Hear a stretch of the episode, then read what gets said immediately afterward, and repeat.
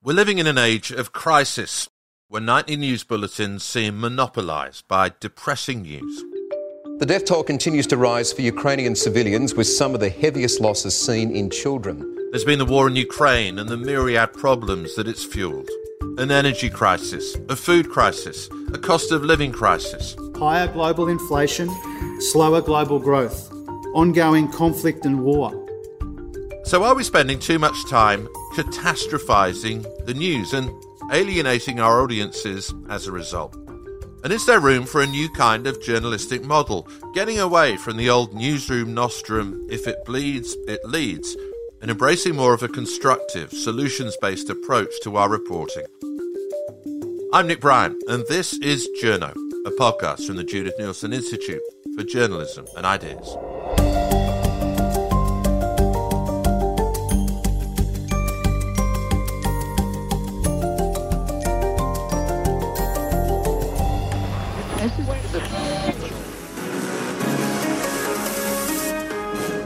The spat between politicians and health officials over Australia's bungled COVID vaccine rollout is showing no signs of easing.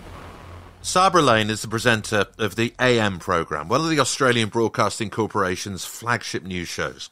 But a few years ago, she realised that a daily diet of overwhelmingly bad news was starting to overwhelm her. This veteran journalist was showing signs of becoming a news avoider, someone who makes an active effort to shield themselves from global and national events?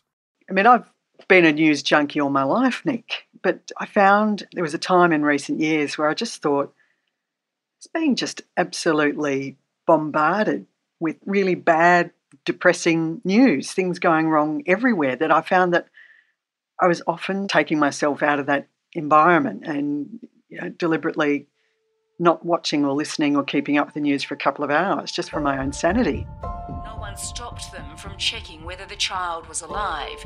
He also reveals that Bridget is not the only child he knows about to have been left in Ukraine by foreign couples. And you can see more on that story on Foreign Correspondent on ABC TV, 8 o'clock tonight.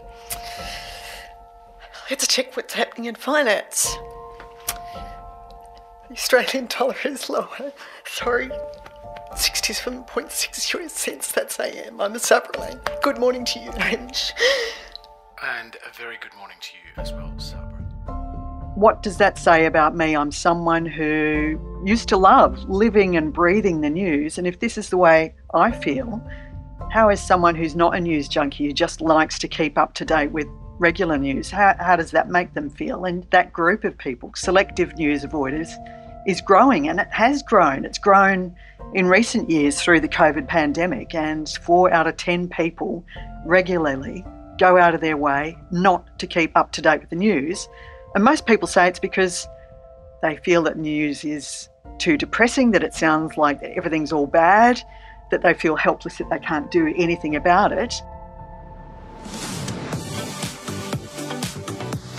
Hi, I'm Sabra Lane. You know what? Not all the news is bad, and that's what we're trying to do here at The Bright Side put a spotlight on the ideas and programs that individuals and groups are coming up with to try and fix problems, and that can be encouraging. Sabra, you've launched this new initiative, Bright Side. Uh, what sort of stories do you find yourself curating? I have, actually have a colleague of mine here in Hobart who's working on a story to do with youth suicide. We've had an area in northwest Tasmania that's had unfortunately, a, a series of young people take their own lives. And that's actually prompted groups and individuals in the community to, to look at how can they come up with a way of trying to stop that from happening, to try and intervene and provide opportunities for young people to talk to others about how they're feeling to try and stop with this. And she's actually working on that story right now. And these stories, like investigative journalism, actually take a fair while to work up. So, you know, again, they're not fluffy, good news stories that you can just get off a shelf. They actually require a fair bit of work to do. They're very thoughtful pieces of journalism. Sabra, you're one of the most highly respected journalists in Australia. You've got a reputation as a great political correspondent, as a really hard nosed reporter. So I wonder what the reaction was from your colleagues when you decided to adopt this new approach. Did they say, Sabra, have you gone soft? No, no, no, no. Some people eh, still can't get their head around what it is. And it's not soft journalism, it's not soft and fluffy or good news. It's taking a more fulsome approach to events. It's a, a, third spoke in the wheel of journalism. You've got breaking news, which looks at big sudden events that happen. You've got investigative journalism, which is really important. What's gone wrong? How's that happened? Who's to blame? And shining a spotlight on perhaps people who try to avoid responsibility. That's really important. But this is really the next step. Okay, so we've uncovered the problem. How else might we solve this problem? What next?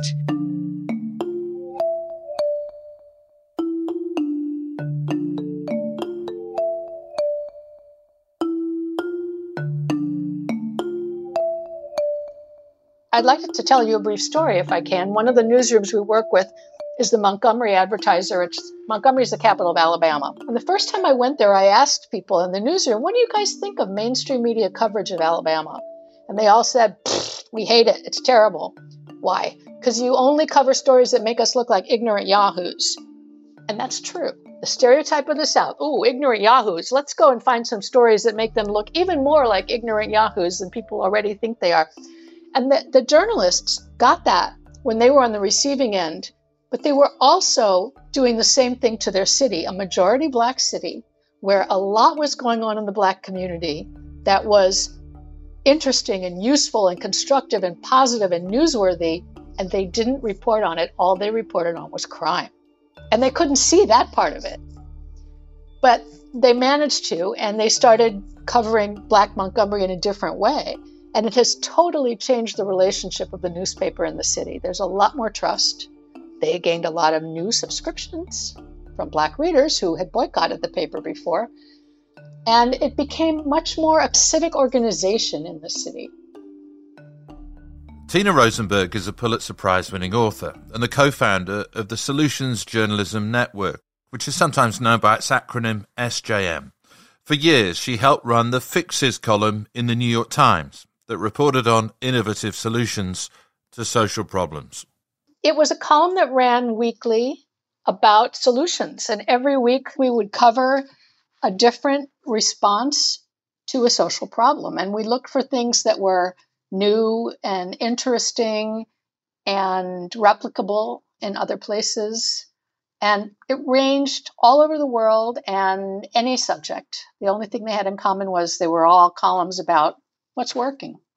And I wonder what the response was within the New York Times itself to this initiative. Was there a bit of sort of cultural resistance? This sounds like good news journalism. This sounds like sort of soft journalism. Did you come up against that kind of skepticism? Yeah, sometimes we get that when we first mention solutions journalism. And when we first go into a newsroom and we start to teach it, we'll see a lot of people who are sitting there with their arms folded, glaring at us, like you're here to tear down our holy profession by having us indulge in fluff and cheerleading and advocacy. But if you actually read what it is, it's not that at all. And we didn't get pushback from the Times because they could read the columns and they could see that they were reported. You know, we always covered the limitations of the response we were looking at. We always put it in context. So once you actually understand what it is, which takes about, I don't know, two minutes, those arms un- unfold and, and people become very receptive. We've had very little pushback against the idea. And in part, that's because the twin crises that journalism is going through all over the world, really economic crisis and existential crisis has made us much more open to new ways of doing things and much more interested in what our community wants. And communities love solutions journalism.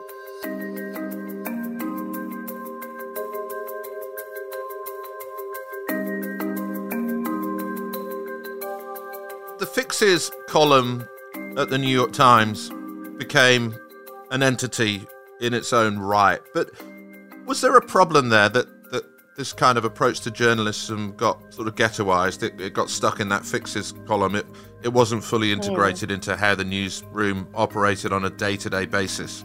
That is a problem at a lot of news organizations. There are at least 15 newspapers we know of that have their own version of a fixes column. And some of them really limit their solutions journalism to that. The New York Times isn't one of them. They do a, a, huge amount of solutions journalism and they do it very well. They're probably unaware they're doing it and they don't put a label on it, but they do do it. But but the Times is so well resourced and so big that they do everything. Most newsrooms with their, you know, three staff members don't have that chance. But we we think it's a tool that anyone in the newsroom can use. And yeah, you can collect those stories after they run and put them in a in a column call them a solutions vertical.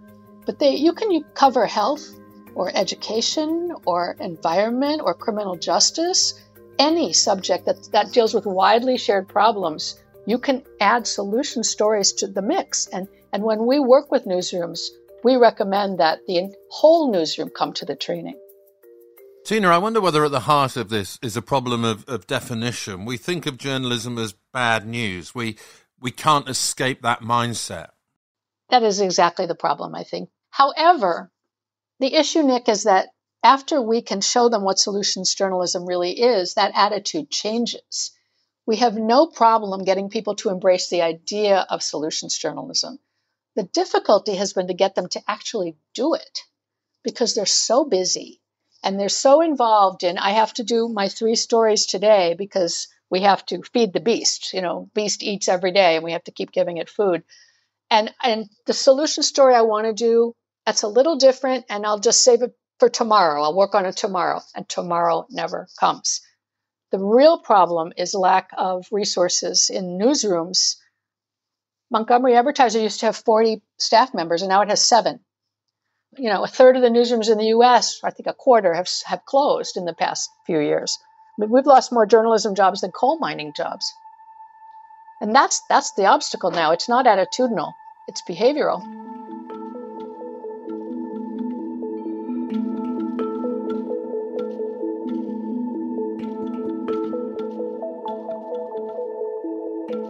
When I launched Flint Beat, I decided just to identify these different gaps. I'm a Flint girl, born and raised, you know, and so even as a consumer, I knew what I was missing. And then when I started talking to the community about what they wanted to see, they really wanted to see a news agency focused on the city. Flint is the largest city within Genesee County, and something that reflected more what they saw in the community. And at the time, we really saw crime, water, and sports in the news, and the community just wanted more than that. The water crisis in Flint, Michigan was a story that had been unfolding for years and has only recently begun attracting regional attention. It also prompted new scrutiny about the access of clean drinking water for millions of people around the country. Jiquanda Johnson is a journalist in the city of Flint, Michigan. You remember that it made global headlines when a failure in the town's water purity controls caused a major health crisis. Five years ago, she left her job as a reporter on one of the city's main newspapers to start an award winning online newspaper, Flint Beat. I didn't even know what solutions journalism was when I launched Flint Beat. I guess when we really think about it, if you're a good journalist, it's something you are either already practicing or something you want to do. Sometimes your hands are tied in a newsroom depending on what's going on. You can't necessarily produce the work that you really, really want to do. But I had no idea what it was. When I left the news agency that I was at, I had a list of stories and things that I wanted to focus on. And I started conference hopping. And that's how I was introduced to solutions journalism and and I was like, oh my God, that's something that I really, really want to do. That's something that I got a list of stories here. I know that's what it is. And so I actually found the Solutions Journalism Network, and they just happen to kind of package it, right? So we can all be on the same page as to what this work is and define it.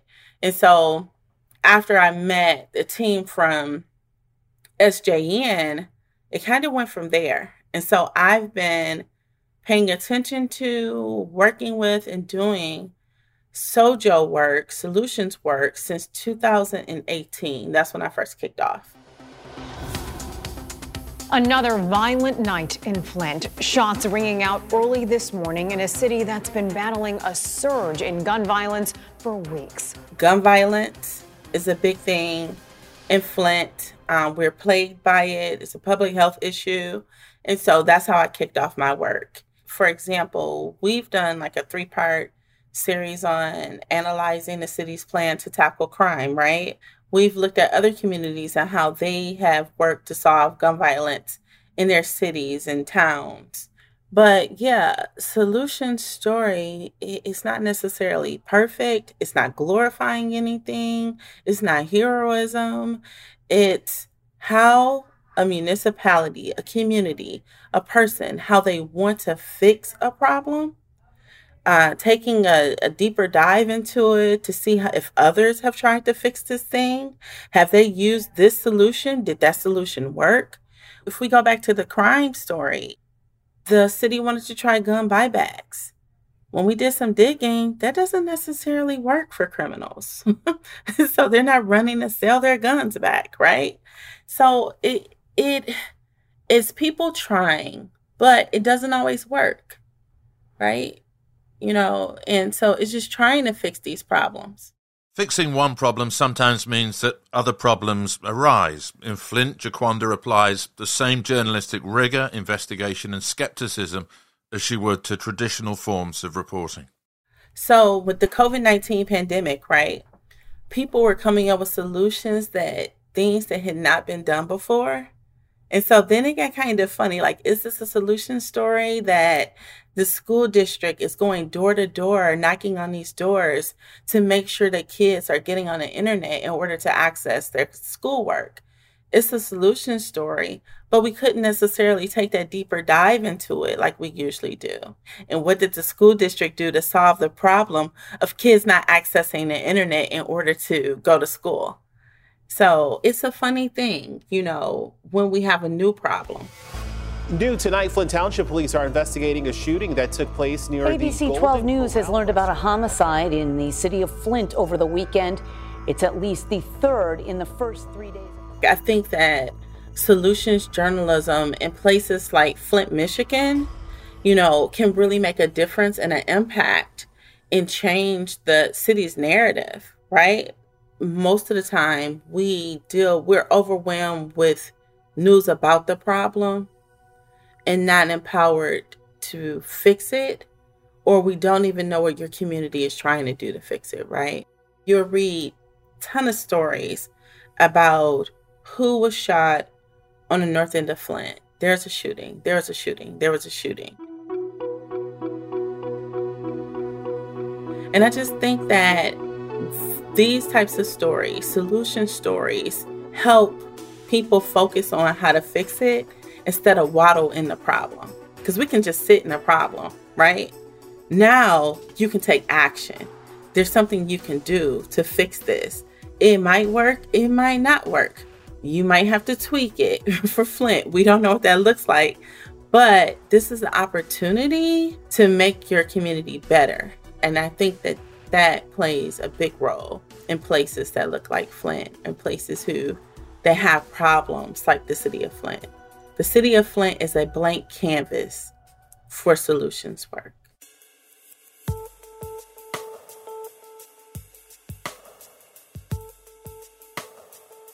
I'm Sean Wood, CEO of Positive News, which is an online and print magazine which is dedicated to reporting on what's going right in the world, putting on progress and potential solutions to the problems that we face.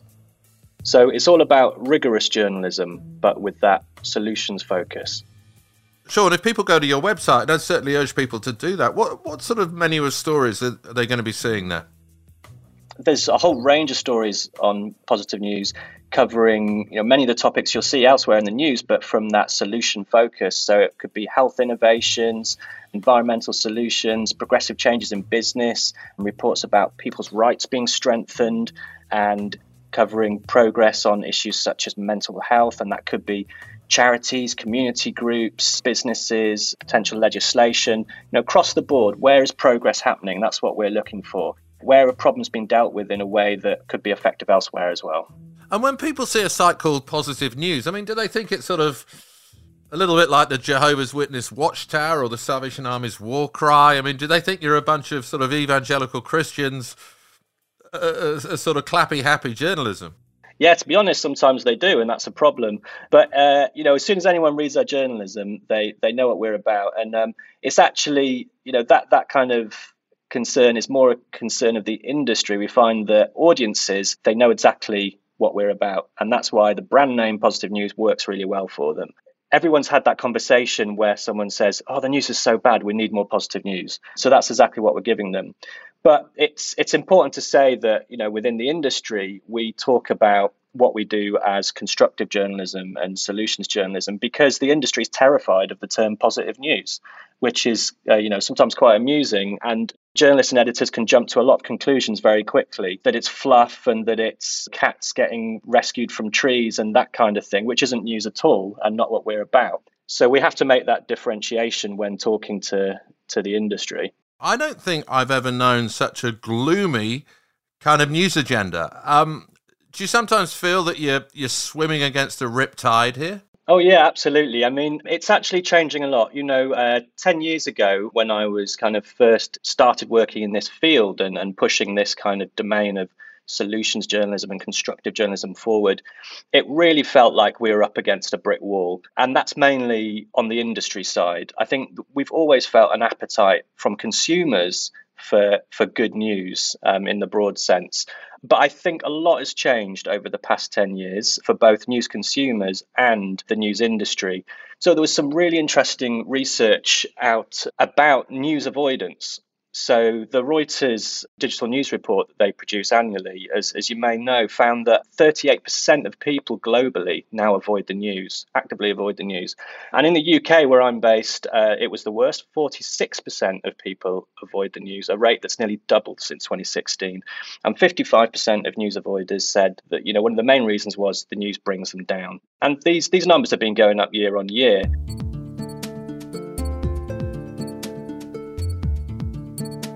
To me, there's a crystal clear problem. What I see as a bad news bias in the media is turning people away.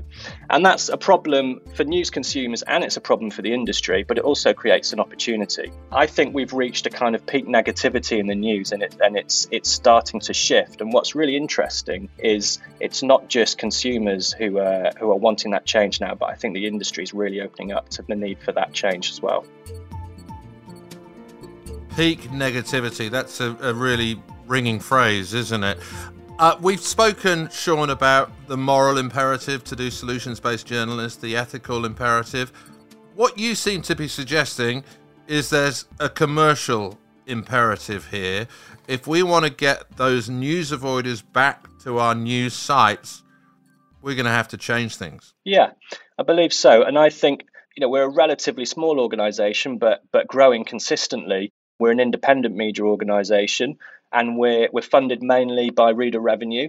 But from our point of view, we're seeing um, ever increasing demand. And what's really interesting is that not only do people want um, a more balanced um, news agenda, but they're really willing to support that. Ongoing droughts, floods, and superstorms are the new climate normal. We're looking at up to 30 to 40% of people going into fuel poverty. COVID 19 is nowhere near over. Now, Sean, you're in Britain, and it is hard to think of anywhere in the world that has got a more sensational press, a more cynical press, a more negative press, um, a more catastrophizing press and that's the business model. How do you try and shift that culture? There's a, a, business model that's based on grabbing attention through triggering fear and alarm and based on stories of conflict. And that's effective because biologically we have a negativity bias. We're hardwired to look for potential threats to ourselves. And that's an old system designed for survival, but it's being triggered on a daily basis by the news, which isn't healthy for us, by the way. But there's actually another way to grab people's attention um, and to engage people. And that's tr- through triggering a sense of possibility, of, of awe, of inspiration, of connection. So that's what we do. I mean, Sean, what you've been telling me is really interesting. There is a generational shift in our industry.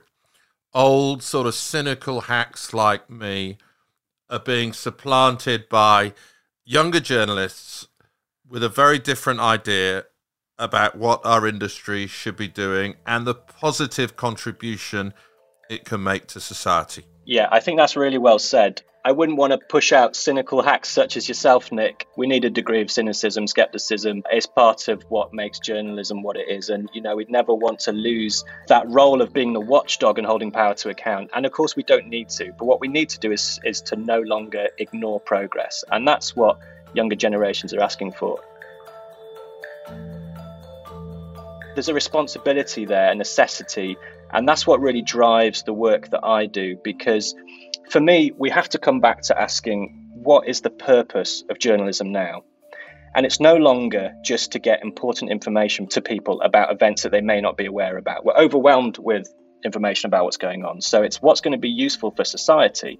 And so we need to inform people about problems. But if, as a society, we're going to deal with those problems, we need to know about the potential solutions, about where progress is happening, learn from that, give it attention, and I think that's what younger generations are crying out for because the, the pressures of issues such as climate change are so great upon them and fundamentally that that need for journalism to adapt to the the state of the world and uphold its responsibility to really serve society is a key driver of this change. I've been worried for some time now that journalism has become an overly destructive force, especially when it comes to the decline and degradation of democracy. Bad news bias has become a real problem. So too the idea that a more solutions based approach isn't real journalism. I'm not suggesting that we ease up when it comes to our role as a watchdog or that we put the brakes on investigative reporting. Far from it. But I do think that as an industry, we constantly need to ask ourselves the simplest of questions are we part of the problem? And Tina, just one final thing. If there are journalists listening to this who are still a little bit skeptical about the value of this approach, what would you say to them? I would say that with our dwindling resources, we need to make sure that what we do with our people and our time is the highest possible value that we can give to our communities. And that means focusing on stories that matter and stories they can only get here. Journo is produced by Dead Set Studios for the Judith Neilson Institute, which supports quality journalism and storytelling around the world. You can find out more about the Institute's programs and events at jninstitute.org. Our executive producer is Rachel Fountain. Our producers are Grace Pashley and Britta Jorgensen. Sound design is by Melissa May. Our managing editor is Kelly Reardon. And our commissioning editor is Andrea Ho at the Judith Neilson Institute. And I'm Nick Bryant.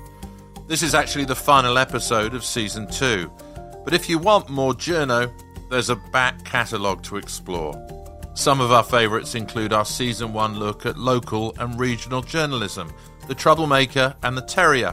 And local is the way to go, and particularly with COVID, people are more locally focused. They used to say all politics is local, all journalism is local too, right? Yeah, absolutely. And our recent episode with the brat from the back blocks of Brisbane, her words, not mine, Leigh Sales. People come up to me all the time in the street and go, Oh, Leigh, you're so brilliant, I'm going to miss you, blah, blah, blah. That's, that has to be as meaningless as people telling me online, Oh, Leigh, you crap, you're a slut, blah, blah, blah. Or maybe it's the BBC's Ros Atkins with a masterclass on his viral explainers. The telling of the story isn't a secondary thing, the telling of the story is the thing. You can find these and more in your podcasting app.